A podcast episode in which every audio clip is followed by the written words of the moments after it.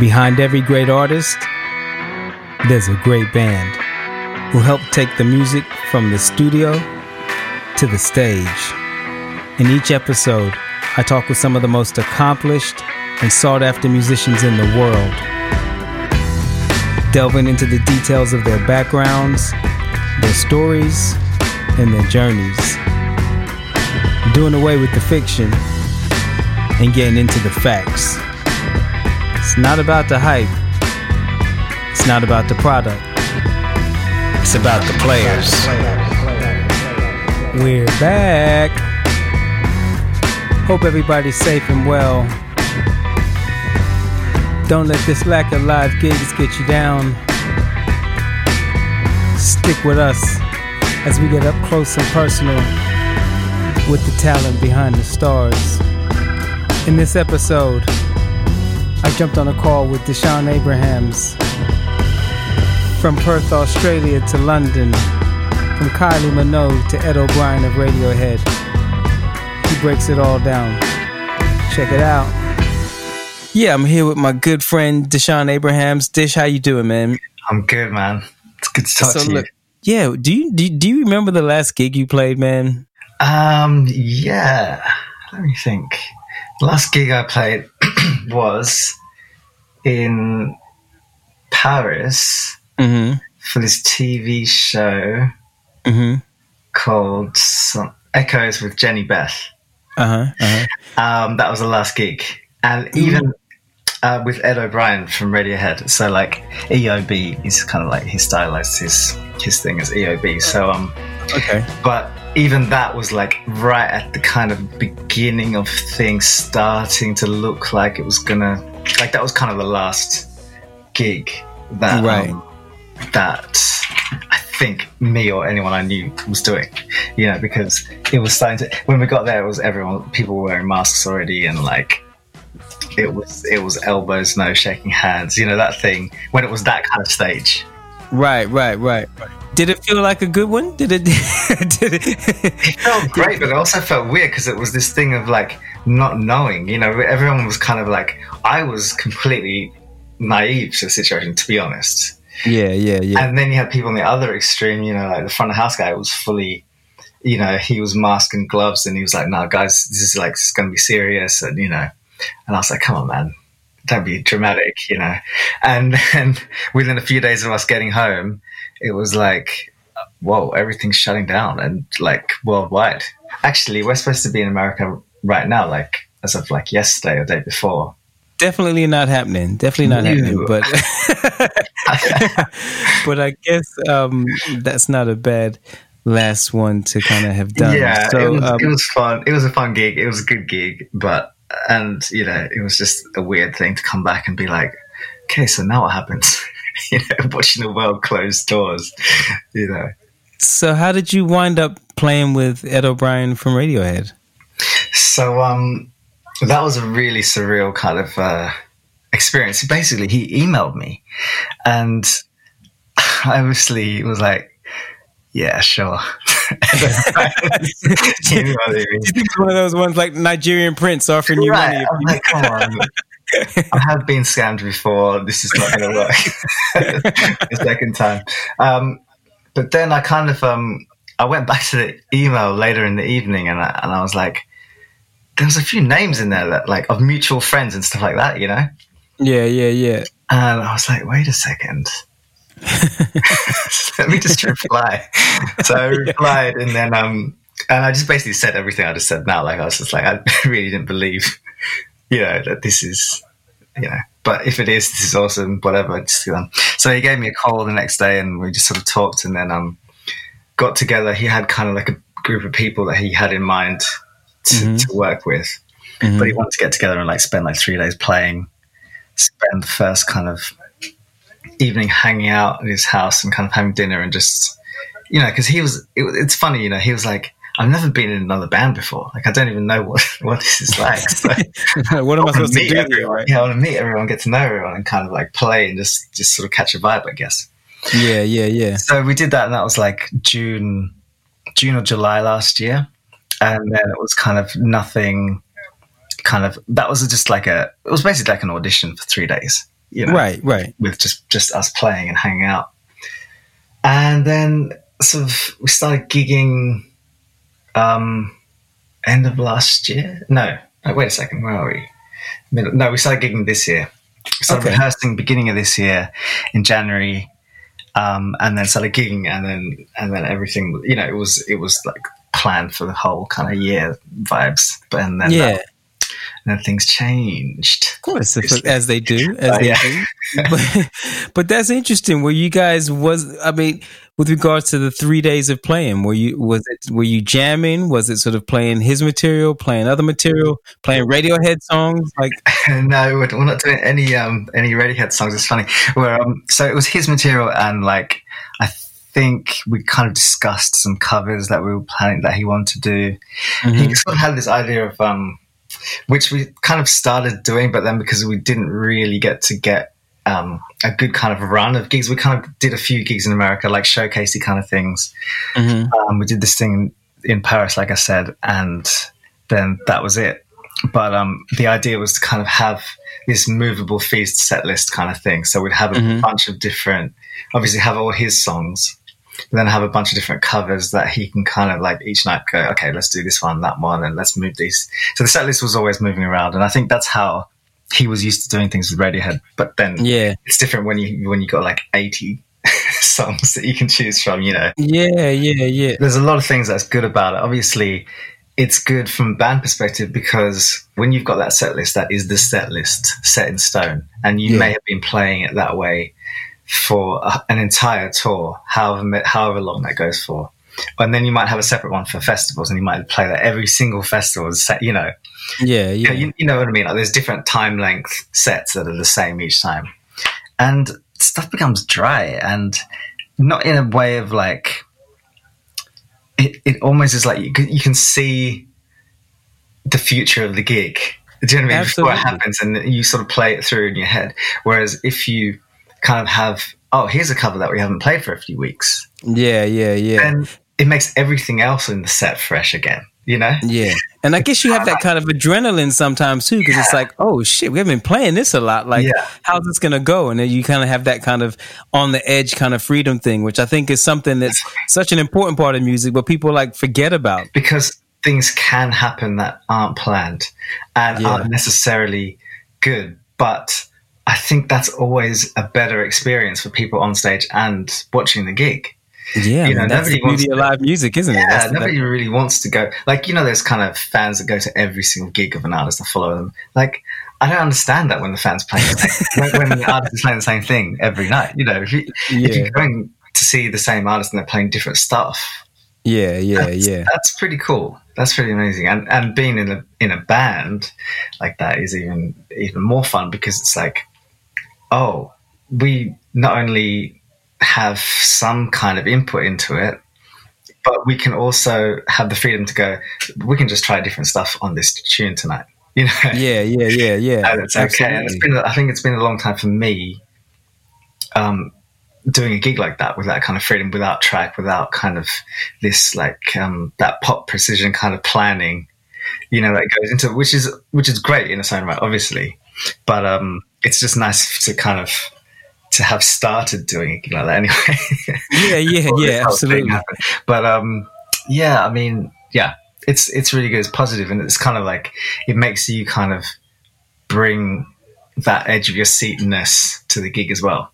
You know, So tell me what what type of gigs have you been doing leading up to that gig? last year was mostly Jess Glynne. Um, Mm-hmm. First kind of two thirds of the year, Mhm. Had some bits and pieces with um, Labrinth, which we did together, and Ella Henderson, and Mm-hmm. then this year was was going to be all Ed. But yeah, Sure, sure, and and and like just I want to know a little bit about some of the gigs you were doing before as well. Like just even like a short kind of rundown of the kind of people you've been playing with. So from kind of the top of the kind of like when I started doing session stuff, which was was with you, um, Sugababes was, our, was the first thing I did, um, which we did together, and then from that I went to this um, to a French singer called Christophe Willem, Mhm. and from that to Kylie Minogue, and from that to Leona Lewis, but I was still kind of doing Kylie. So we were, they kind of overlapped for about three years, which was really nice. How long were you doing Kylie Minogue for? Uh, um, eight years, almost eight wow. years. Yeah, yeah. Oh wow. Okay. So it was a big, big chunk of time. It was like a chunk of time where I've got sort of I've made sort of friends for life and, and all that kind of stuff. Um, Did you get a medal? Did you get like a special like special I made cup? myself a medal. Uh, that's, yeah, yeah that's yeah, like... I gave myself a little certificate. It was a whole ceremony, but um, only I was there. no, it was cool. It actually all like the way that kind of ended was was really good, like as good as it could possibly be when things end. You know, I, sure. At the time, I started like um, we'd started working together on Jess Glynne, and and that first year with Jess, everything worked out with Kylie as well, time wise. Everything was perfect. Sure. and then the next year, it was looking a little bit clashy, you know, and uh-huh. like and look and the kind of clashy where it's not it's like I can't make this work, you know. Yeah, sure. Doing both. So I kind of had to make a decision and I made that decision based on purely just what was coming up, you know.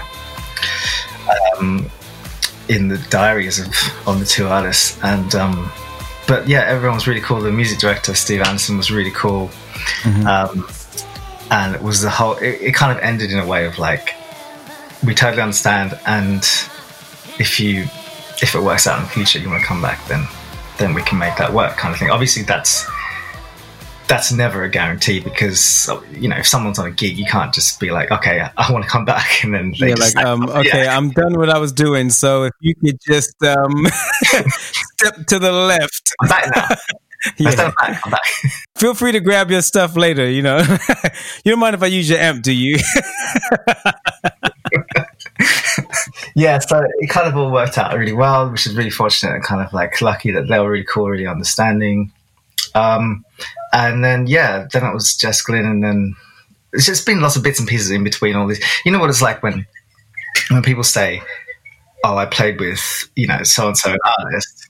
It's like yes, you do, but then that might be in one year that might be that artist all year because they're really mm-hmm. busy and then it might be the next year that you're only with them for a month or two max sure sure you sure know, or like a week or something crazy where you don't even but you're technically that's your gig and then you go in between that you do other stuff and i think that's just sort of how it works isn't it for us absolutely absolutely but that's you know look that's um I want to delve into some of your background. That's really, really impressive. Like, you know, obviously you've been doing great things with great people.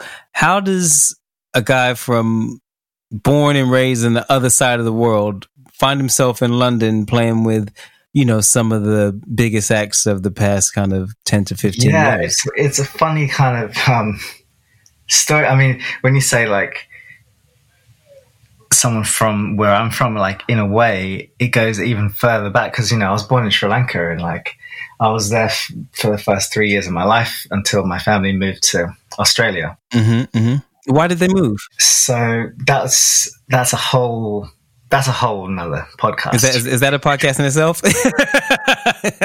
no, because um, basically the beginning of the civil war in Sri Lanka. Mm-hmm. Um, our house was like just burnt to the ground and all that kind of stuff. So we, luckily, we weren't there at the time. So my parents, my parents, who kind of, they don't really talk about this stuff. It's only mm-hmm. been in the maybe in the last couple of years where we've kind of been asking more questions and they've been a bit more open. Um, but usually, it's just been a like thing of like, okay, we're happy to be in Australia and that's it. You know? Yeah, yeah, yeah. But um, yeah, we were apparently on my dad's motorbike. Um, so Sri Lankan thing, you know, my dad on the front, my mum on the back, and me, me the baby in the middle on a motorbike. Yeah, I've, I've seen the videos. I've seen. we were coming home and obviously saw the, the house from a distance that was burning, and there's riots and stuff going on anyway. So obviously wow. knew that stuff wasn't right. Um, and we ended up staying with these missionaries who were from New Zealand. Mm. They managed to, I think they managed to hook us up with some, some my dad up with a job in, in, well, in Port Hedland, which is this mining town, like in the north of Western Australia. Mm-hmm. But um, yeah, man, it must have been really tough. Like especially for my dad because his his dad actually died just I think just after we left or just before we left or something. There was some thing where his dad died and he couldn't be there basically because Wow, we okay. moved. And not only that, it was so he, imagine you come see your house is burnt down. Then you go to stay with his missionaries, and a couple of days later, it's your birthday, and you're this is this is my dad's situation. You know, it's his oh, birthday Oh god. you know, in wearing clothes that probably were donated from missionaries, you know, because there's nothing, and then then managing to feel like okay, there's some hope. We're going to Australia, and then finding out your dad's died. Oh man. Yeah, it's pretty full on. I mean, yeah, it's it's one of those things where I think they probably just never talked about this stuff with us because I guess I don't, don't want us to worry or you know, a classic kind of that generation kind of thing. But um, yeah, slowly, a little more uh, details are coming out more and more. So it's kind of like we'll get to the, the bottom of all, all of that. But yeah, so we end up in this mining town, which I can't even imagine. Like, but, you know, my grandma walking around in the desert. In so, so it was my parents and my grandma and me that that moved. Uh huh. Uh huh. Imagine my grandma walking around in the desert in Australia, in a mining town, you know, in Asari. You know, Oh god. we, I, we were fully like Sri Lankan. I think the first time my mom tells a story about the first barbecue we went to, and and, and people were like, "Bring bring a plate," and my mom brought actually brought plates. yeah, so they got used to those little kind of funny funny stories like that. But like, so we were there for about two years, you know, and it's not. It's like that town is like it's a proper mining town, like red dirt, sand, desert, you know, forty degree plus heat, kind of the real outback. the outback. baby. Yeah. the outback. think, I think outback. that's an iron ore mining town or something. It's not even like something like yeah, it's it's diamonds. yeah. and then we moved to Perth, which um was the is the kind of like capital city of that state of Western Australia. Right. Right. Right. After a couple of years, and that's where I kind of grew up for the rest of my life, really. When did you start playing music? What kind of age were you? Yeah, so I kind of um we always played music like everyone in my family plays something and so I kind of had to play piano when I was a kid. My Mhm. grandma, not the one who came with us, but my the other grandma, my dad's mom, she was Mhm. a piano teacher. So Mhm. like there's this history of kind of us playing music and my there was just a thing of like, well, if you learn piano, it's the idea of like if you learn piano and you learn theory and stuff on piano, then if you want to play something else, you're going to find it easier, which is not necessarily obviously always the case, but it makes sense. Yeah, it definitely makes sense. Definitely makes sense. I mean, because piano, piano's the king of all instruments. Everybody knows that. Especially synthesizers. I mean, they can play every sound. So, Right. you know. I mean, yeah, I don't know where bass fits in on the chessboard of, of if piano's the king, I feel like bass is maybe, I don't know, maybe a rook. Yeah, I was gonna say. I was definitely gonna say it's a good rook. Bass is a good rook. We just stand there, wait till the end of the game, and then come.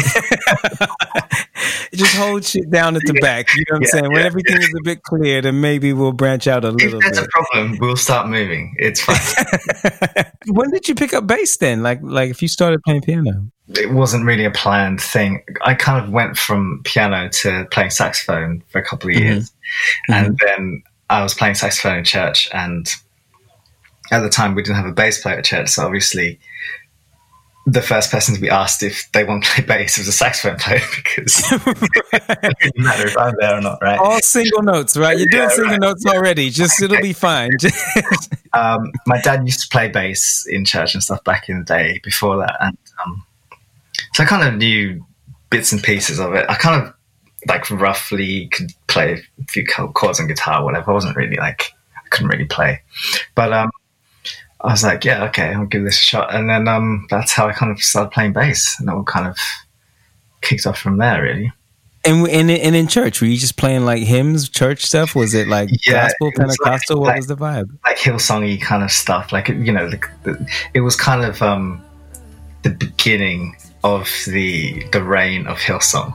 You know, Right. Okay. the worldwide domination of uh, of yeah Christian music.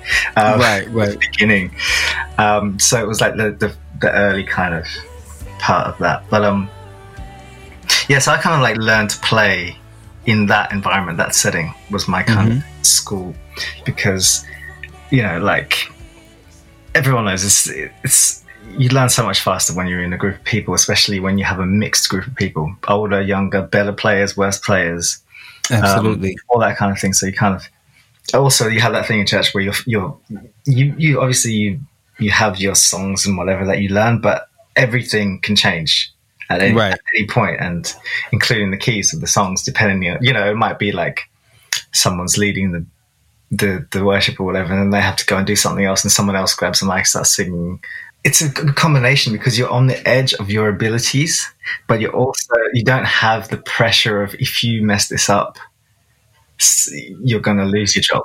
You know, yeah, yeah, yeah, yeah. It's like so. I think that's always like the best place to be for learning is where you're kind of. It's not too easy because then you're not learning anything. It's not too hard where you're not actually absorbing anything. It's like that thing in between where it's like I can kind of do this, right, right, right at the edge here. But I need to be able to try stuff and make mistakes and and learn from that and kind of and you know just having feedback and and being that person who was always even from church when I started playing bands and stuff. That's I, I was always kind of the youngest worst player you know so it, it, was really good for me to kind of like to, to to literally seek that out and be like after service or after a gig or something to be like, hey, what do you think I should be doing? Like, what do you think of how I play and all this kind of stuff? And and just getting good advice that way, you know. So, with your dad being a bass player, was he teaching you, or were you just learning literally on the job? Just learned on the job. He kind of like gave me a few pointers here and there. He was like, I don't know. It's it's hard to describe. Like in my family, extended family included, everybody plays piano, guitar, and can pick up a bass and play, you know, and so everybody sings I kind of thing, you know. But so my dad was never a bass player, like a bass player, bass player. He was a guy who he would pick up whatever he needed to in church to make it work. You know, it's like yeah, yeah, yeah, yeah. To and my mum would play keys, or my mum would play guitar, or whatever. And my my dad would like, you know, it, it, he's even like led worship and stuff, and he's not that that guy to be singing. Right. Uh, but it was just so his bass playing was that kind of bass playing. You know, it was like functional. So when did you? Um. So when did you? Um. I guess, for lack of a better term, leave the church and start sort of playing other type of music or playing with other people. How did that come about? Yeah. So that actually, weirdly, it all kind of happened quite fast after I started playing bass, and I, I managed to like start getting gigs around town playing different like covers bands and whatever and um, but really, proper music education. I, I went to music college after I finished school. Oh, okay, okay. And um, like that was kind of the beginning of sort of formal education in music. You know, right? Okay, so you studied at uni. I didn't know that. Okay, yeah, but I mean, I was there. I wouldn't say I studied so much. and even saying I was there, I was there for most of the time. Um, right. Yeah, I didn't really apply. I didn't make the most of that situation at all. You know, I of like, I was, you know, I was a kid and I kind of felt like, oh, I just want to be doing gigs, and I was doing more and more gigs, and I was working like pretty much every night of the week. You know, by by kind of end of first year uni, I was working like every day. And you know when you when it's like that, and you're out till three in the morning, and you're playing gigs, and you're playing with like all the players that you think are the great players in town, and there were some amazing players. Um, I was so fortunate to be around so many amazing players in that town in Perth. Um, mm-hmm. You're like, I don't want to get up at you know in the morning, go to arranging class, you know, and sit there and talk about you know four part harmonies with horns when I just want to be playing bass tonight. You know I mean? um, but really, I was short sighted and I kind of didn't make the most of that because it's funny, you know, now I'm finding myself like, especially in this time, like you're talking about this lockdown productivity situation, I'm filling in so many gaps in my playing that I could have just, you know, already had down if I'd spent more time back then working. Right. you know? Right, right, right, right. Well, and it is one of those things that I think, you know, people don't tell you when you well maybe they do and maybe they're more aware of this kind of thing but for me i just thought um, I, I, didn't see studying music as the whole complete package that it actually is and what you can actually get out of it. You know, I didn't realize that. Yeah, you learn that that, that stuff, but and you can you can go really in, in depth on all of it and get the most you can out of it at that time. But it's still going to take you years to filter through that knowledge. You know, it's sure. still going to take years for it to fully um, take root in who you are and how you play and all that kind of stuff. It just, it, well, that's the way I see it anyway. Because it's like there's so many things where you think, oh, I understand that concept, and then you're like, it's not till you really get it that you're like, oh, wow. That's right. That's right. That's wow, right. that's really deep, and it's just changed the whole way you appreciate someone's playing or what you know what I mean.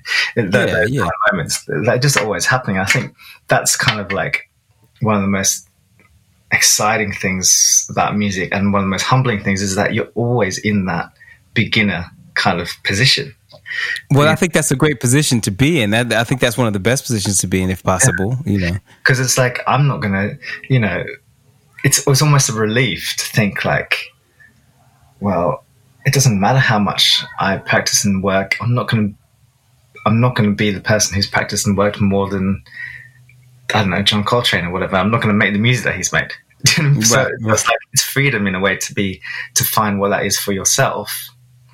But but at the same time, it's like realizing there is no end goal because if you look at someone like that or whoever you want to think of as you know an example of a legend of music. Mm-hmm. They didn't get to to a point where they were like, "Yeah, cool, okay, I've completed this now." You know, right, right, like, right, right. It's not like you can even get to like like say with sport, like a Michael Jordan kind of thing, where it's like, okay, nobody's done this better than me.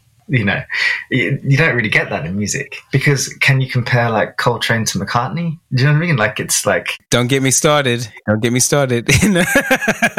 they're completely different. They cannot be compared, and you can't say one's better than the other you know. Yeah, no, absolutely, absolutely. I mean, you could. It just wouldn't necessarily be. You, know, you, you could have a debatable argument. It's, it's debate. It's you know that's a whole other thing. That's what I'm saying. That's a podcast in itself. Shit. But um, yeah, I think that's like that's exciting, and it's kind of like it's cool to like um to be to be working on stuff like like what I'm doing now, where it's literally like I you know I open a page and I'm like, how do I even do this? You know, like work it out and spend a week on it before you start to go, okay, I think I understand what's happening here. You know? Yeah, yeah, yeah, absolutely, absolutely. What were you like? I mean, at that kind of time, so I guess you're, you're a teenager. You've, yeah. you know, you started playing the instrument. You obviously chose to go to um, uni and study music. What were your ambitions at that particular time in terms of what you wanted out of music, and who were your inspirations? You know, what, what were you thinking musically? Yeah, I was really time? weirdly, I was thinking that like I wanted to be a session musician.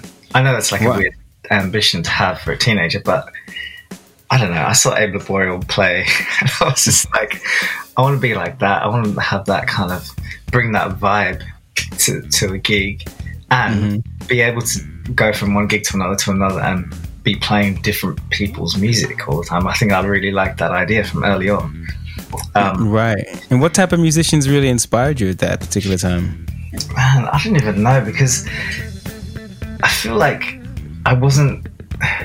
I'm almost someone who, at that time, I was into playing music Mm-hmm. I don't know if I was into music, if that makes sense. Like, I, obviously, I was, and I was listening to music, but I wasn't like, I wasn't like, you know, the people who people who are like music, um, like libraries. You know, you just they just know every record, and it's like I was never that guy like who would be kind of looking through line and I'll just be listening to stuff that I liked, and so you were kind of you were very open. Yeah, I, I'm because I wasn't really kind of I don't know. I would I would earmark players like say like Abe Laboriel, mm-hmm. Ndegeocello as being my two kind of at that time biggest influences. Meshell Ndegeocello, oh man, yeah. yeah. But I wouldn't. That's as far as it would go. Like I wouldn't say, I wouldn't say a particular artist.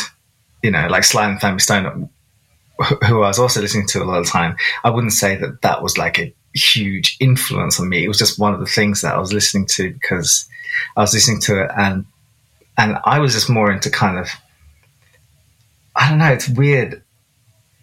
I haven't actually thought about this, but it's it's. I think I was just into playing. How will you find like how will you find them? Because I know they, they I'm sure they didn't have Spotify and shit like that. How were you kind of getting your music? How Just were from you? people in bands that I was playing with. Like I said, being the youngest person in the band, other bass players. I remember um, this guy Roy Martinez, who's like this incredible bass player in Perth. Like he made a bunch of tapes for me, like mixtapes. You know. Right, right, right, and it was a lot of that, like a lot of tapes, mixtapes. right, Um, right. So people just kind of sharing things, just kind of like passing on stuff, and just kind of you. you I guess you were kind of being a sponge to the people around you as well. Hundred percent, yeah. And and I was always, I'm still am that guy who, which is sort of changing now, but I've been a slow kind of adapter to things like Spotify and whatever because I'm one of those listen to an album for months guys. I love doing that too. I mean, you mentioned Meshell Ndegeocello. Man, I must have missed, I must have listened to Cookie. Um, you know that one, the, Yeah. the anthropological mixtape. I must have. I, I mean, I feel like I've listened to that album more than any other album that I've ever listened to. And if somebody was to say to me, "Are you a big like Meshell fan?" I, I I would probably say yeah, but it's not something that I think about a lot. But just that particular album. I've just rinsed like over the. I could put that shit on like now, and that's one. It's, it's the way it's. I can listen to it from top to bottom like right now. Like Yeah, it's, yeah. it's one of those kind of records. There's, there's that's always been kind of my thing, but then I think there's something exciting about dipping in and out of things. Uh, You know, there's like, I think for us being of the generation that we are, whatever, like there was, it's almost like it was a weird thing, the kind of um, things being singles and like not being really into an artist until you really checked out this album, or whatever. Yeah, I yeah, mean, but yeah. actually, it's kind of just nonsense, really, isn't it? But um, but at the same time, I find it hard to kind of dip in and out of things. Sure, need something sure, I sure. can like attach myself to for a while and just be like, just yeah, just go really deep into because I feel like again, it's like we we're talking about with with practice or like any concepts in music. It's like you can learn it in the same way you can listen to a song, but to actually get everything you can get out of that song, you kind of it takes a bit more time, you know. Yeah, yeah, absolutely, absolutely. And you can listen to one song, go on to the next one, go to the next one, go to the next one. That's fine. But then you're always only in that first layer of depth with each Yeah. one. Unless you're one of these crazy people who have like ridiculous ears and can just like deconstruct everything, off, you know, after few, for- few listens or whatever. But I've never been that guy. So it's kind of like for me. But also, I enjoy that process of, of deconstruction and kind of those moments where you think you know a song and then you listen again and you're like whoa this is like taking on a whole new meaning today you know yeah, yeah, yeah, love absolutely. No, i think that only comes with like t- taking so, sort of like a shovel to the ground and kind of like digging deep you know yeah, yeah, yeah, absolutely. Digging in the dirt, you have to, you have to. So, how did you, um, how did you make the transition from you know a guy studying, a guy playing in local bands, um, you know, nightly, weekly, whatever? Um, how did you transition that into becoming a professional? How did you, you know, how did that happen? yeah so like i mean by that point i was already kind of making a living like from music but it was just like the kind of living that you can make from gigging around town you know Right. and also sort of I didn't have crazy expenses or whatever. I think Mhm.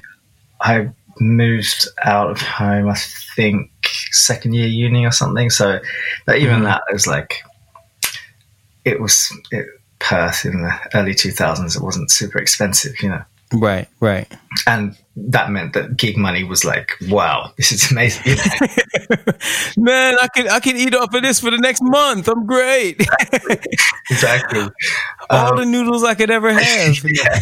I feel like such a gangster because everything was like cash and whatever back then. right, right, right. Yeah, obviously, you have to like you know do what you have to do with it, but it was just weird just always having cash, you know.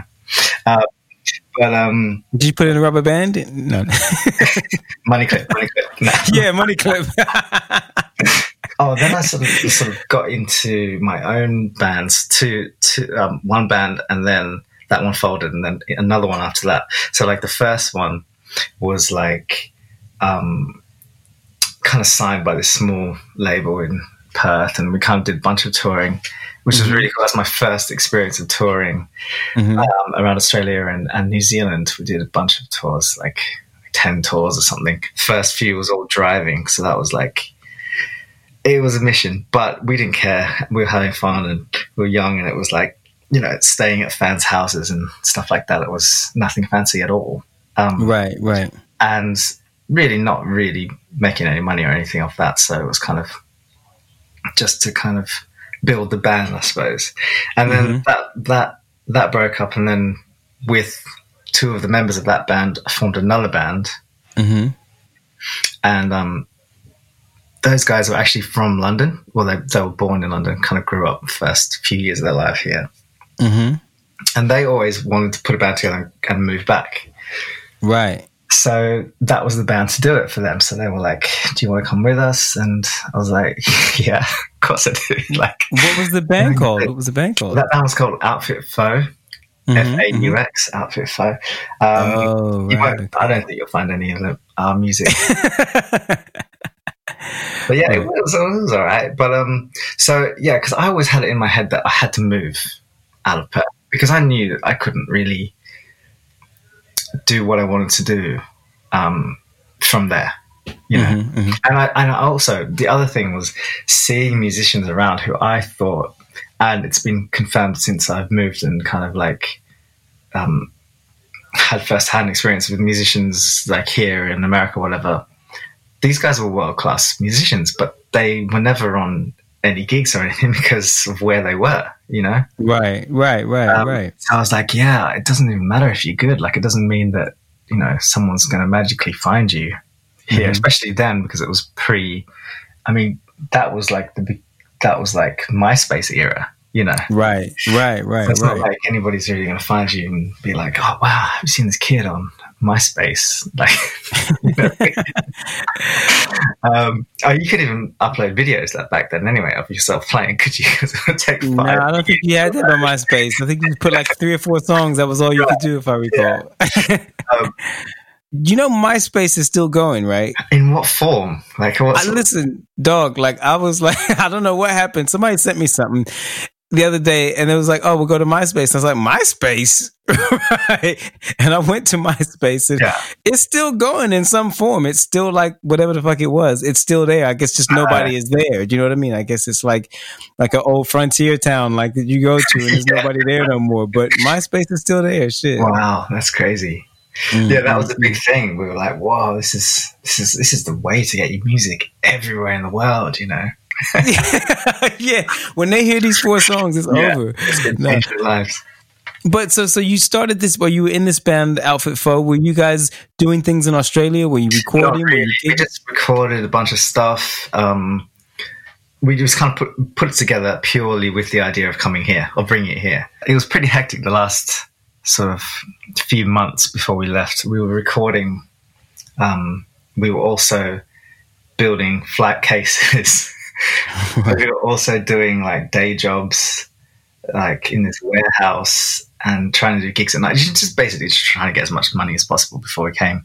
Um, sure. So yeah, it was very much like a um, team no sleep kind of situation, which was really fun and exciting. But our good friend um, Dom Monteleone, he was like the guy who who had this. He has this amazing studio in Perth, and he's an incredible engineer. He's got just all the gear in the world. Right. and he's right, like right. Um, massively experienced and really cool guy. But um, he was helping us out heaps making the cases. The poor guy, like, I mean, he started like getting like chest pains and stuff because we were just up all night with him building stuff because he had this huge space so he was like helping us build the flight cases and he had he was he is a guy you know those guys who can always get deals Right, right, right. So whenever we need to buy stuff, he'd get a deal on our shipping. He'd go and talk to people about the shipping and how, you know, he's like, no, no, no, I know a guy who's going to help us out. And like, oh, you need to get this amp. So let's go and talk to so and so who owns this store and I'll get you a deal.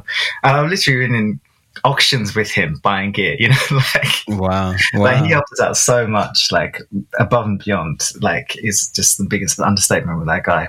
It's really cool. I, I still, I still like every time I go back to Perth, I hang out with him. So. What kind of music were you guys doing? That was like a three piece indie rock kind of thing. Mm-hmm, mm-hmm. Um, and yeah, so we kind of um, hustled to get as much music together and, and as much gear together as possible. So that because we wanted to come here as well and be able to keep working in in terms of like recording and, and writing and stuff like that. So kind of wanted to set ourselves up so we could do that. Is that the kind of music you were playing before? Had you grown up playing that? Like no, that was like I don't even know how that happened, but the band before that was like a Jamiroquai kind of funk thing, like with horns and stuff. Mm-hmm. And then this band coming out of that was just different because I think at that time I was this, we were all listening. Well, we the three of us started listening to different stuff, you know, outside of that that kind of funky kind of like the, the kind of the lineage that comes from jazz world. Yeah, yeah, uh, yeah and then and looking at that other kind of branch of the family tree that came out and went into rock and roll and kind of like ended where it was at that point, which was with bands like Radiohead, you know, that we were listening to and, um, and getting into at the time, and um, and yeah, that that just sort of came out of that. It was one of those things like we don't have an idea of what we want to be, but we you know we want to just try different stuff, and that's kind of what it ended up being. And were uh, you involved in the writing, or were you just kind of playing bass? Yeah. So how it worked was everyone was involved in writing, but then the the guy who was a singer was was was writing melodies and lyrics. So like right. the actual music was everybody's kind of collaborative um, effort, but you know he was the songwriter. You know. Right. Right. Uh, right. Right. Yeah. So then th- that kind of music just came out of what we were listening to at the time really. Right, right, right. And what was your what was your plan like coming to London? Like, what, what were you planning and hoping to do? yeah, just basically take over. You know, and just be like take over, know. take over the world, right? yeah, and then um, that didn't happen, but um, it was tough. Like again, the same thing, like working day jobs. We managed to wrangle this space in this warehouse. Um, where this guy let us have a room and um, it was basically this. Um, it used to be a plastic bag factory, mm-hmm. and the guy who owned it had left it to his sons, and it was a classic situation of one son wanting to to develop it and make it into flats, which it is now flats, but um, the other son being like, no, I want it to be like this creative space where he had like this guy building a boat in the ground floor, and then this artist who had all the painting stuff and everything in the top floor, and then we had a room on the ground floor. Mm-hmm. And he didn't charge anyone for anything. He was just like, I just want this space to be used for creative things. Wow, um, you got his number? Like, is he still around? yeah, it's a shame, you know, going back there. Actually, it, it was it was one of those things right um, in London Bridge, like uh, just off Tower Bridge on like wow. the, the, south side of mm-hmm. Tower Bridge, I think. Yeah, South Side, and um, it, even then it was like all these cool buildings. Like, well, I say cool, I mean like new buildings, and then this one old warehouse with this like rattly gate that you have to like move to get in.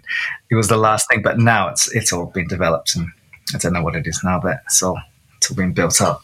But yeah, so we managed to get that space, and we had all our gear in there, and like um, so we could re- rehearse and record and write at mm-hmm. night, and um and work in the day, which takes its toll, man. When you're like, especially, I think it doesn't if you're going somewhere, if you're getting places and like you feel like, okay, we're making progress, but when you go a couple of years where it's like, yeah, we're not really getting anywhere with this. It's really, it's like, sure. okay, it's time. I, I always feel like it's a th- you, you, got three years with a project. I feel like exactly what it if it doesn't get if it doesn't happen by then, it's like it becomes like I feel like emotionally, financially, but then also emotionally, it gets it's just too, really gets hard for people to carry on if you don't see any kind of movement at that stage. Definitely. Yeah. Sorry. Go ahead. No, I was just going to say as well for us, it was like it's a new country. You know, it was like that whole thing of moving to a new place. You know, that that in itself is hard.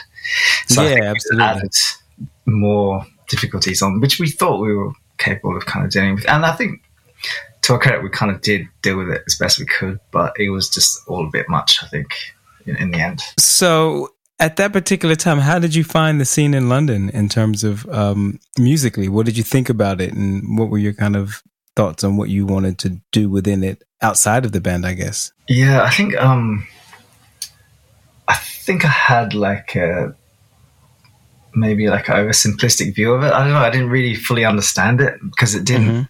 I couldn't work it out because it was in. It seemed to be in like very separate blocks. You know, like the Right. original band thing, and then like, and then like like the session thing. But then Mhm. within the session thing, it split into like top thing and the other thing. You know, and there didn't seem to be like a kind of a pool where everybody, all the musicians were. Right, right, right. I didn't see the kind of the links between things, and it. Well, I mean, it is kind of like that, isn't it? Really, it's kind of separate, but Yeah, I guess every, every it's like every world is like a i- is a, is an island in of itself. and I'd never experienced that. I'd never experienced something of that size in terms of a music scene. You know, my the music scene I was from, everyone knew everyone because it was small. You know, Right, right, right, so right. like that was a bit kind of daunting. I think that kind of the idea of like, how do I even like do this? And I think uh, really the only thing that kind of got me through was just that ignorance of it because I didn't really understand it. I was just Right. like, well, I've just got to just like do it, you know, just like just like get into it and just like be as good as I can, and that's it. Like, right? That's how it works. And Absolutely. that ignorance kind of like kind of worked for me because I think if I'd thought, okay, this is how it works, and I need a plan, I didn't. I never had a plan. It was just like just got to play. How did you feel about your playing at that stage? Because I imagine you would have, you know, coming from one part of the world and doing different types of music and playing with different players and you know seeing different people in the UK. How did you feel about your playing at that stage? I felt good. I mean, I felt like I I don't know where it came from. Again, maybe it's like a, another form of ignorance, but I was just like quite comfortable and happy to to be playing in most situations, Mhm, even mhm. if I was um out of my depth. And maybe that came from yeah. Actually, come to think of it, it probably came from the fact that I came from an environment where there wasn't any competition. So Right. if you did get up and play somewhere and you sucked, people would tell you, but it wouldn't be like a, a problem, you know? right, right, right, right. Um, or and then you laugh about it and you'd start to like work on that thing, you know. Mhm. Um, and I guess I've just brought that with me, that kind of like ignorant kind of um, maybe I shouldn't keep saying ignorant, but you know, that, that you know what I mean. Though you know when you're young and you're kind of like you don't really fully understand something, therefore you believe you can do anything. Well, yeah, it's like well, you don't know what you don't know, kind of thing. Right. So it's like Yeah. it's like that. Um, yeah, It definitely would be different if I if I came here now. right, like, man, I don't even, I can't do this. You know? right. I think the word is fearless, man. You're Yeah. fearless. Yeah, but but it's it's. I think there's a difference between being fearless when you because you know you can take everyone on, Yeah, and yeah. being fearless because you just have no idea if you could. do you know I mean?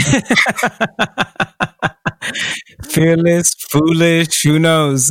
like the, the the the like the what's it what's it called? Like the main lion, the main dude in the the pride, the king. I don't think it's a, the, uh, the alpha male. No. Alpha, al- whatever. Yeah, he's he's fearless because he's like he's had he's been in a lot of scraps. He knows yeah, he yeah. can beat all these young guys. But then these young guys are like, I don't even know. I'm just going to give it a shot. right, right. right, right, right. I had that second type of fearlessness I think at the time. So you was like young Simba going out into the, Yeah. the Badlands. Yeah, right, I got it. I got it. So, uh, so, so, okay, so you you've come over with the originals band that um is making, I guess, I guess indie type of music. It's not working out. You were doing it a few years. yeah. What made you decide, or how did you decide to get into the session scene, or start, or try your hand at that? How did that transition it was just a really, really, really simple thing of like, okay, what do I do now? You know, and um, even then, I didn't have a plan. you know, I didn't have a plan at all. It was just um, my friend Jared. He Jared um, Pizzada. He's a drummer from Perth. Um, who I'd played with a bunch in Perth, and he texted. And he'd me- also moved to London. he was in London, yeah, and he was like, "Dude, I'm going to this audition where they're looking for um, rhythm sections. So do you want to come and play with me?" So I was like, "Yeah, that makes a lot of sense. Let's do it." Um, you know, I wasn't invited to the audition. You were in charge of the audition. yeah, definitely didn't invite you. Definitely invite you. remember you looking at your clipboard quizzically, like, and I think you actually said to me, you were like, wait, wait who are you? I was like, yeah, yeah, I'm just um, with Jared. Is it cool if I just played? Like, yeah, yeah, cool. yeah, yeah. No, I, I remember that that that well. I mean, I think that um, yeah. Ironically, I, the reason I, one of the reasons I remember that well and why it's great to have you on is it's like that was I think you were the first musician that I actually chose myself because that was my first experience of MDing, and I remember setting up this kind of the, the, I think the thing with the clipboard, ironically, I didn't know any. I did know some musicians, but I didn't really know that many at that particular time. I was a musician and I'd been playing and gigging and touring, but I didn't make being a MD or anything. I didn't make it my business to know who was doing what. I, I didn't know who the scenes were. So to be honest, a lot of people help me compile those lists. So that's why it had to be organized like that because I got a lot of the names from other people. Yeah. So um, that was my only way of keeping track of who was coming and who wasn't because I didn't know who the fuck was coming. I didn't know anybody really. I knew like a few people. That, that really works in my favor because you know going back to your question about how I got into whatever you want to call the scene here musically, it was made made a lot easier by the fact that you didn't know anyone.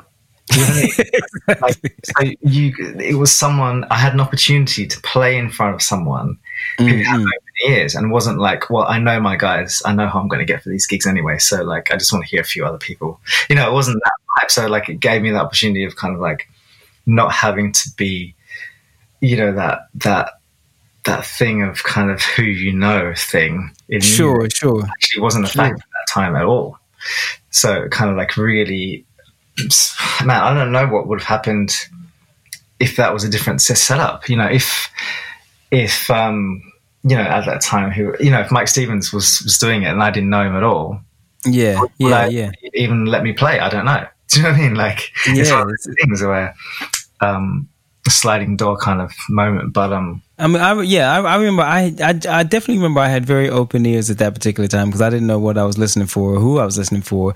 And I remember, um, I remember like, um, I just remember thinking to myself, "Yeah, drummer's cool, but who the fuck is playing that bass? Like, who? who like, like, what is going on with this bass player? And it was like, yo, it, was, it just it just struck me straight away. And I think it was almost like an aha moment for me too, because it was like the first time I realized because I didn't know if if it was something I'd be able to really do. Right, yeah. MD, and it was like I was like, oh, wait a second, I can tell the difference. I do know yeah. what's going on, and I remember really kind of picking up on that. So, yeah. Um, how did you? So, so, so obviously you approached that particular audition, I guess, with an open mind and an open kind of attitude to, to the whole thing. In a way, again, like perfect storm kind of situation. I I just was like, I don't even care anymore. Like, I'm just going to give this a shot. I'm gonna. Um, I didn't feel any pressure of like, okay, I need to nail this. I was just like, I'm just going to go and, and play how I play. Just be me. If it happens, it happens. If it doesn't happen, it doesn't happen. Whatever. Not in a dismissive kind of way. In a way of like, yeah.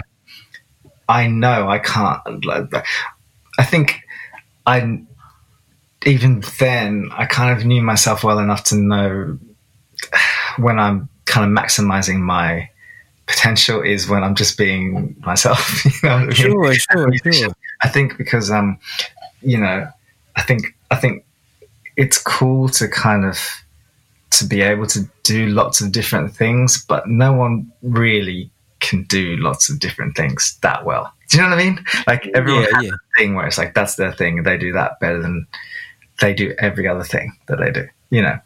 So I knew like, well, I'm just going to go and play this. Unless, unless, you're like Prince or Stevie Wonder or like somebody like that. Yeah, but then even that would would how would Prince actually? No, he probably been sick in it. Like I was going to say, what would what would a writing session with like Kurt Cobain and Prince been like? But actually, it would probably been amazing. If Kurt Cobain and Prince made a record, it would have been fucking banging. yeah. Wow. That's actually that's actually a bit mad. Yeah, that would be crazy.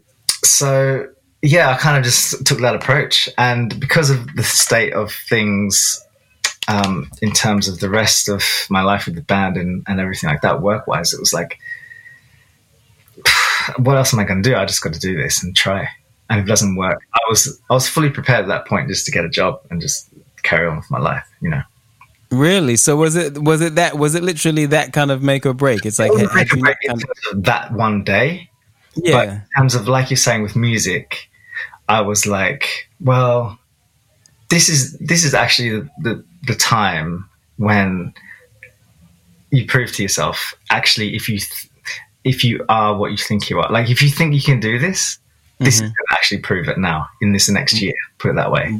You know, Right. like if, otherwise, if it doesn't, then all that means is that you're not good enough. You should be doing something else. But uh, but I mean, suffice to say that that all worked out. Do you know what I mean? You um you got that particular gig. Um, Yeah. You were then playing with a band who were um a successful pop band in the UK at that particular time. So you were gigging, doing lots of things. Um, how did you then you know how did you then move on to doing other gigs and sort of like branching out on that? Like how, how did that kind of because obviously I, I guess it's it's one thing starting a career, but then it's like or starting a new career. But how did the kind of um your career as a bass player and as a session player, how did that build and how did you kind of build that? So another friend of mine from Perth, uh, Graham Blevins, saxophone player, he was um he was playing with Kylie at the time, and Mhm. uh, he put my name into the hat in terms of that music directors were look were were music directing this guy Christophe Willem, this French singer that I mentioned before, Mm-hmm. and he kind of put my hat my, my name in the hat as, as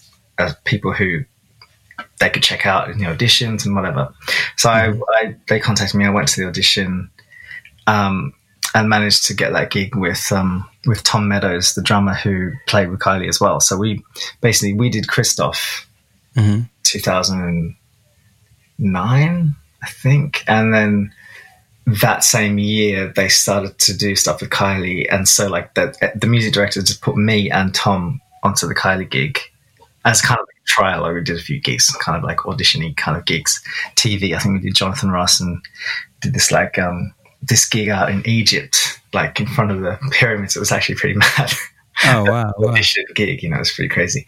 But um, So you got so you, so you got the Kylie gig without auditioning, or was it just yeah, because uh, our audition was kind of the audition that we did for Christophe. right, right, right? took us play- And also, we'd been working with with them. So, like, Steve Anson was out with us in France for most of the time that we were working there. So you and the drummer were Yeah. already playing with an artist, Christopher Willem. Yeah, The music yeah, director who was music directing Christopher Willem was also then music directing Kylie. and He took you from that gig onto that gig. exactly, exactly. Right, right. Okay, okay, okay. It's, it's- okay, that's fantastic. And then, and, of- and of course, you did that for eight years. Um.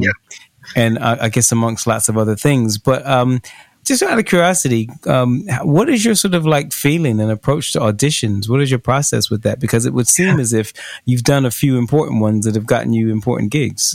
it Yeah, seems to I don't out for you. I could claim that I could give advice about auditions only because I have been fortunate to not have to have done a lot of them. Like, so Sugar Babes, Christophe, we did one for Jess. hmm Uh, I might have done like maybe one or two others. But it seems like all the ones you've done, you've gotten. So, Yeah. so, so, so that's a good thing. So you must be doing something right in those Yeah, auditions. Think, like what I described before, that hasn't changed. Like, Right. I literally, I don't allow myself to think about getting the gig or not getting the gig. I just go and play because Right. really, actually, if we're honest, you don't know what people are looking for. Mhm, You know, mhm. you can go in and be like the best player on the day, hands down, but not get the gig for another reason. You know, it can happen in, especially Yeah. in pop world. You know, so none of that can be taken personally. None of that can be a thing of like, oh man, I should have got that gig. And when people say that, I just, you know, I don't actually even respond because it's, I just think it's, so it's literally like listening to little kids talk about stuff in playgrounds because it's like, it's so, so so silly when people get upset about auditions. Well, yeah, because I think that yeah, well, auditions in of themselves are like you know they're quite like awkward events. Hmm. So um, everybody feels a little bit weird in them, including the people holding the audition. So nobody really, Yeah, and, and oftentimes people don't know what they're looking for. Yeah. Um, and you know, Did you so remember many- Jess's audition? I do remember Jess's audition very well. Sure, I walked. Uh, it's basically, um, obviously you know, so I'm just basically retelling you a story that just for Yeah. everyone else's benefit. But so the audition is at whatever time. I turn up there. I walk into the room. You're sitting there. Jess, I think her um, choreographer. Oh yeah, that's right. I think was Amber was there. Yeah. Jolene was there, who's like her creative director. They're all Mhm. sitting there. I walk in, I just start chatting, start talking straight away. Because I'm thinking like, okay, I'm, I'm doing my audition, Yeah. and everyone's like, okay, cool, yeah, nice to meet you. And then Jess is like, could you just give us like ten more minutes because we're just. And she pointed and and. You were in the middle of auditioning in male BVs as well. There's a dude I didn't even notice. On the mic in the middle of the room. I don't yeah, even remember that. I'm I don't yeah. Um, I'll tell you what. I'll give you guys. I'm gonna go out. I'll give you guys like. oh, hilarious. I think it's good to embrace that though. I think that like I think from my point of view, it's like I think sometimes people think that people have to understand that auditions happen for different reasons for different people at different times. Sometimes you're auditioning for the MD, sometimes you're auditioning for the artist, Right, yeah. sometimes you're auditioning for the label, sometimes you're do you know what I mean? Sometimes you're mission you're auditioning for a mixture of both, but it's like you can't really um you can't really legislate for it. and it's just one of these necessary evils like um i think from my like sometimes people will want me to just give them gigs because i know them but it's like well I know you, but it's like they don't know you, and that seems to matter to them. So they need to see you. So it's like, obviously, like I always find it awkward when I have to essentially audition people that I already know are great, Yeah. and I already know are good. And so, in a lot of occasions, like in your occasion, I'm auditioning a friend. How is that for you? Yeah. Like auditioning for somebody or audi- you know, that you already know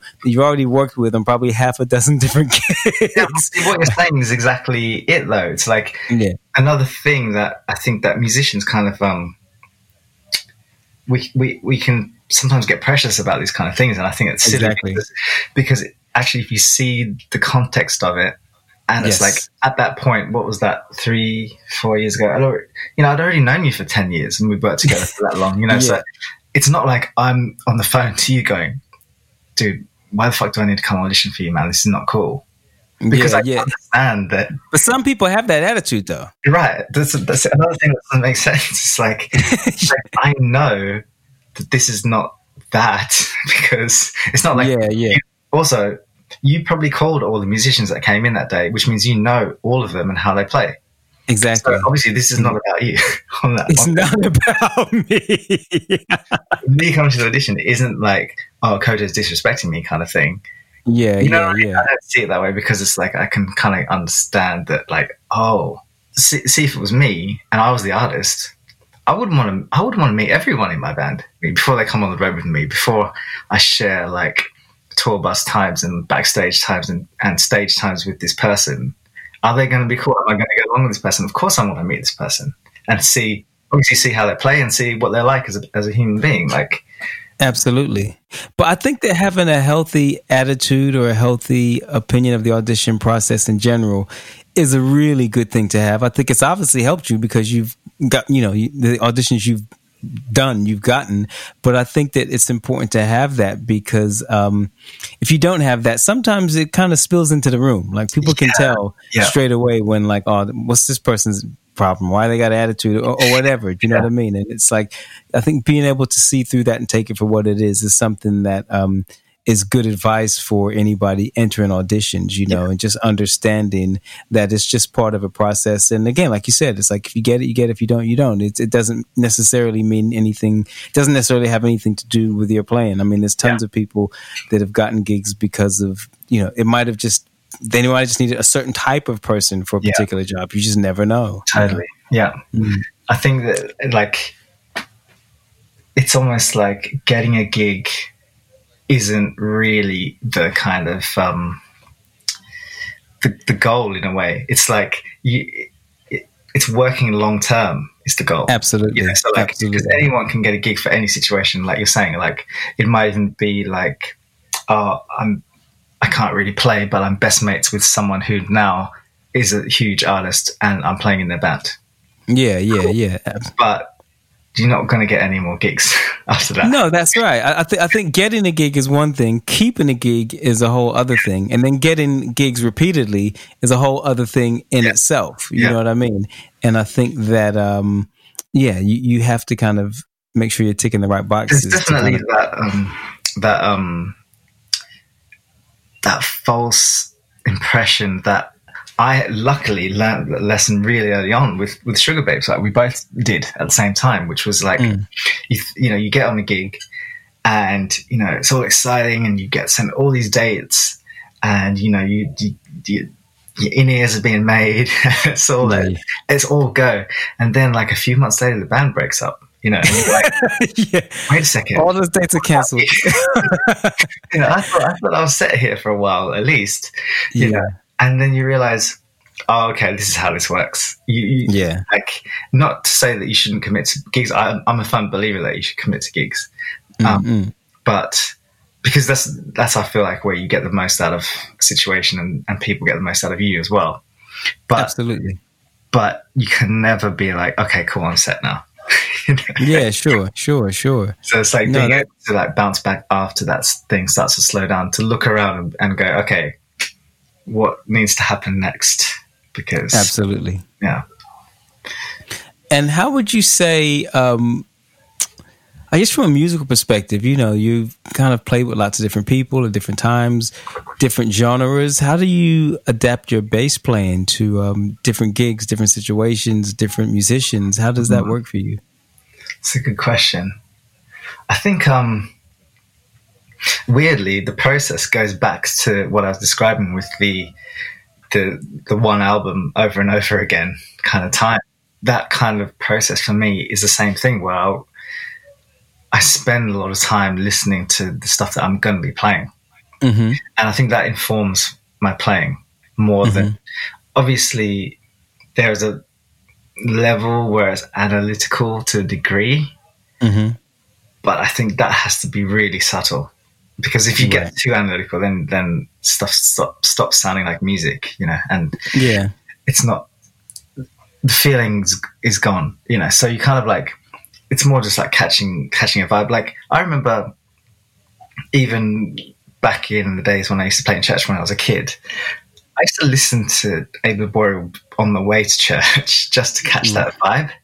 Wow. Not listening wow. to what he was playing any kind of like cool little licks or whatever that he did or anything, just for that feeling and like going, okay, I want to do that. I want to make that happen here. And I don't think, obviously, with time and experience and stuff like that, you, you work out, okay, this music needs this instrument. I need to play this kind of bass and I need to get this kind of sound and work on, you know, stuff like that. But in terms of actual what I play, mm-hmm. it's more of an instinctual thing mm-hmm. that comes from immersing yourself in that music. Does that make sense? Does that sound yeah, like no. it, it's too like broad? I don't know. It's I don't really have a specific process, but that's essentially what happens. I just listen to the stuff heaps. If you had to, how would you describe yourself as a player? Hmm. Um, I would like to describe myself as just like a feel player, you know? Mm-hmm, mm-hmm. Because, like, for example, the music that um, that we were playing with Ed, like, it's very different to say Jess's music, that being the gig that I had before this kind of thing. Mm-hmm. Um, but genre wise, I don't think that it should affect anything. I just want to make things feel good as possible, mm-hmm. you know? Yeah, yeah, um, yeah. So I think that's my main kind of thing, like feel player. I wouldn't say it's anything deeper than that, you know? No, no, I think that's, I mean, I think that's a great thing. I think feel is the most important thing yeah. in music for me. I, will take feel over technique any day, but yeah. that's just, that's and, just me. And that's the same as like, if we actually think about it, think about the people that you love listening to. Obviously, this is different for everyone, but like for me, I can't really go to a gig that is very technical right. and spend a lot of time watching it because I right. feel physically tired. Like I, it takes too much out of me. It's like it's too much. You know, yeah, yeah, yeah. No, I can go to like a gig where it feels great and not want to leave. It's different. Yeah, yeah. So um, I just want to recreate that. You know. Yeah, yeah, yeah, absolutely. And do you have any particular types of drummers you like to work with? Hmm. That's a good question. It's really funny because I feel like every drummer that I've played with, even mm-hmm. if they're a drummer who um, there isn't a natural kind of um, instant um, like gel gelling situation between us. Mm-hmm. It's always uh, you always get something good out of it. Do you know what I mean? Yeah, yeah. Uh, if you kind of scratch the surface and actually like take time to like um, work out where each of you are doing things and how what type of player that player is. Because mm-hmm, mm-hmm. I think early on, I, especially, I used to just like play how I played, and that was it. Mm-hmm. And I wouldn't really edit that, but I think there is a sensitivity that you need to be able to kind of like compromise, but not compromise if that makes sense. Compromise on on how you play, but not on the feel of it. Because actually, when you add it up together, you mm-hmm. ends up being better if that makes sense. I don't know. No, but I always I always find that interesting because I know bass players and um, drummers it's, it's, such an well the rhythm section is so important to any band mm-hmm. but um, i find a lot of bass players are very specific not specific but they they know what they like in drummers and drummers know what they like in bass players um, and i think that uh, building a, a, strong rhythm section is a real important part of any band really I, I kind of like to see what happens to my playing with a drummer that i don't naturally get on with if that makes sense Right. Yeah. Yeah. Yeah. Absolutely. you kind of see, oh, actually, this is making me play like this which is kind of cool because it's a completely mm-hmm. different way to how I normally play and, and whatever. Um, you know, even even okay, think about um, a good example is is Ed's band because his drummer is like um, this guy from New Orleans um, who plays that that kind of vibe, you know, that earthy kind of New Orleansy kind of thing. Mm-hmm, mm-hmm. On some stuff that's like really kind of heavy rocky kind of stuff, and then some stuff that's quite electronic, and then there's stuff, you know. So it's kind of like it's really cool what ends up happening when you add those ingredients together. Yeah, yeah, yeah. It gives it a different feel. It gives yeah. it a whole different flavor. Yeah, yeah. yeah. So it comes to life. But back on the music side of things, what what sort of things are you sort of doing now? I know you started doing some remote recording and things of yeah. that nature. Like, how do you see developing your career as a bass player over the next you know few years or whatever? I think it's going to be more of that stuff, which is actually really cool. It's weird. I was talking to um to our friend Kenji the other day um, about you know how things are for everyone now and all this kind of stuff, and weirdly for me I feel like this way of working in terms of mm-hmm. like studio sessions working mm-hmm. this way actually works mm-hmm. a lot better for me mm-hmm. because mm-hmm. because someone will send you something and, and you, you won't have someone sitting next to you while you're trying to come up with a part. And yeah. you can come up with, you can try all kinds of crazy things and leave it for a bit, go into the, you know, into your kitchen. Yeah, yeah, yeah. Something like have the music in your head and come back and listen to it again. You know, it's a different process. I think that I feel like because I'm not like a super experienced studio guy at all. Like most mm-hmm. of the stuff I've done is live. Mm-hmm. I've done very minimal kind of studio stuff. Yeah, I've done mm-hmm. whatever, but like, um, you know, I'm not one of those guys who like these studio guns, you know, who's like, hear something once and the, the part they come up with is just perfect and they can nail it first time. And it's like, you know what I mean? I've never, that's a different school to what I've been a part mm-hmm. of. Mm-hmm. Um, so it's kind of, it's really been nice to have this other side of this musical education where it's like, oh man, actually, you can get away with a whole lot when you're playing live, even if you play yeah, yeah. all the time, you know, because you're not listening back to it a thousand times afterwards with everybody else. You know, well, that's it. Yeah, when you record it, that's just there for posterity, yo. It's like it's got to be right because it could be listened to for hundreds of years. And there's a there's a funny thing now because like it's like I know in my head where where something should be, mm-hmm. bass part wise, mm-hmm. and it's it's frustrating when I can't get it there. But then I have to realize, well, I can't get it there because I'm not there yet.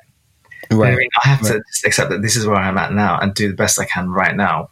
Send a part knowing that this mm-hmm. is the best that I can make it, and mm-hmm. hope I'm going to improve at this and eventually get to where that sound is in my head. You know. But you enjoy recording and recording. so yeah, I think it's like really cool. Uh, uh, cool. Um, the, just the whole process of it. Yeah. Yeah, I think that it's funny. Like, I think that you're a player that um, I've said this to you. I think years ago, but I think you're somebody that like I think like recording really is something that um, suits you because you're so good. You have so much feel and you're so fluid, and what you do is so unique that I think that like you know that shit needs to be recorded. Like I, I feel, like it, you know it's like one of these things that, like it in a gig a gig is fantastic you yeah. know what i mean? It's great but i just i've just i think with some people it was just like it'd be great to hear that over and over again and have that on. I think you'd bring a lot of life to a lot of records so um i think it's great that you're moving in that direction. Definitely definitely. I'm looking forward to kind of like seeing how it all pans out but you know it's um at the moment we're doing what makes sense for us right now with the tools that we have but that's if we're going to be like in this situation for longer I think that's going to morph into other things as well. I don't know what that Absolutely. Absolutely. Yeah. Well, listen, man, it's been fantastic talking to you, yeah. man. I guess we should wrap it up. We'll have to do it again yeah. at some point in time. Um, hopefully, at a time when everybody's gigging again and can actually see people playing live or whatnot. But um, if not, we look forward to hearing you on lots of different records and different things in the near future. You know, sure, man. Um, but yeah, let's um, let's catch up again soon. Thanks a lot for coming on, and um, all the best. Thanks for having having me, dude. Pleasure. All right, take it easy. See you, man. Bye. So nice to be able to catch up with my man Dishan. You can check him out at DishanAbrahams.com or at Dishan Abrahams on Instagram. We hope you're enjoying these conversations. If you are, please tell a friend. Like, share, follow, comment, all that good stuff. Let us know what you're thinking, who you want us to talk to. All feedback is welcome. In the next episode, we go to NYC and chop it up with my man Darius Woodley. He's played with 50 Cent, J. Cole, Lauryn Hill, Camila Cabello, and many others definitely one not to be missed.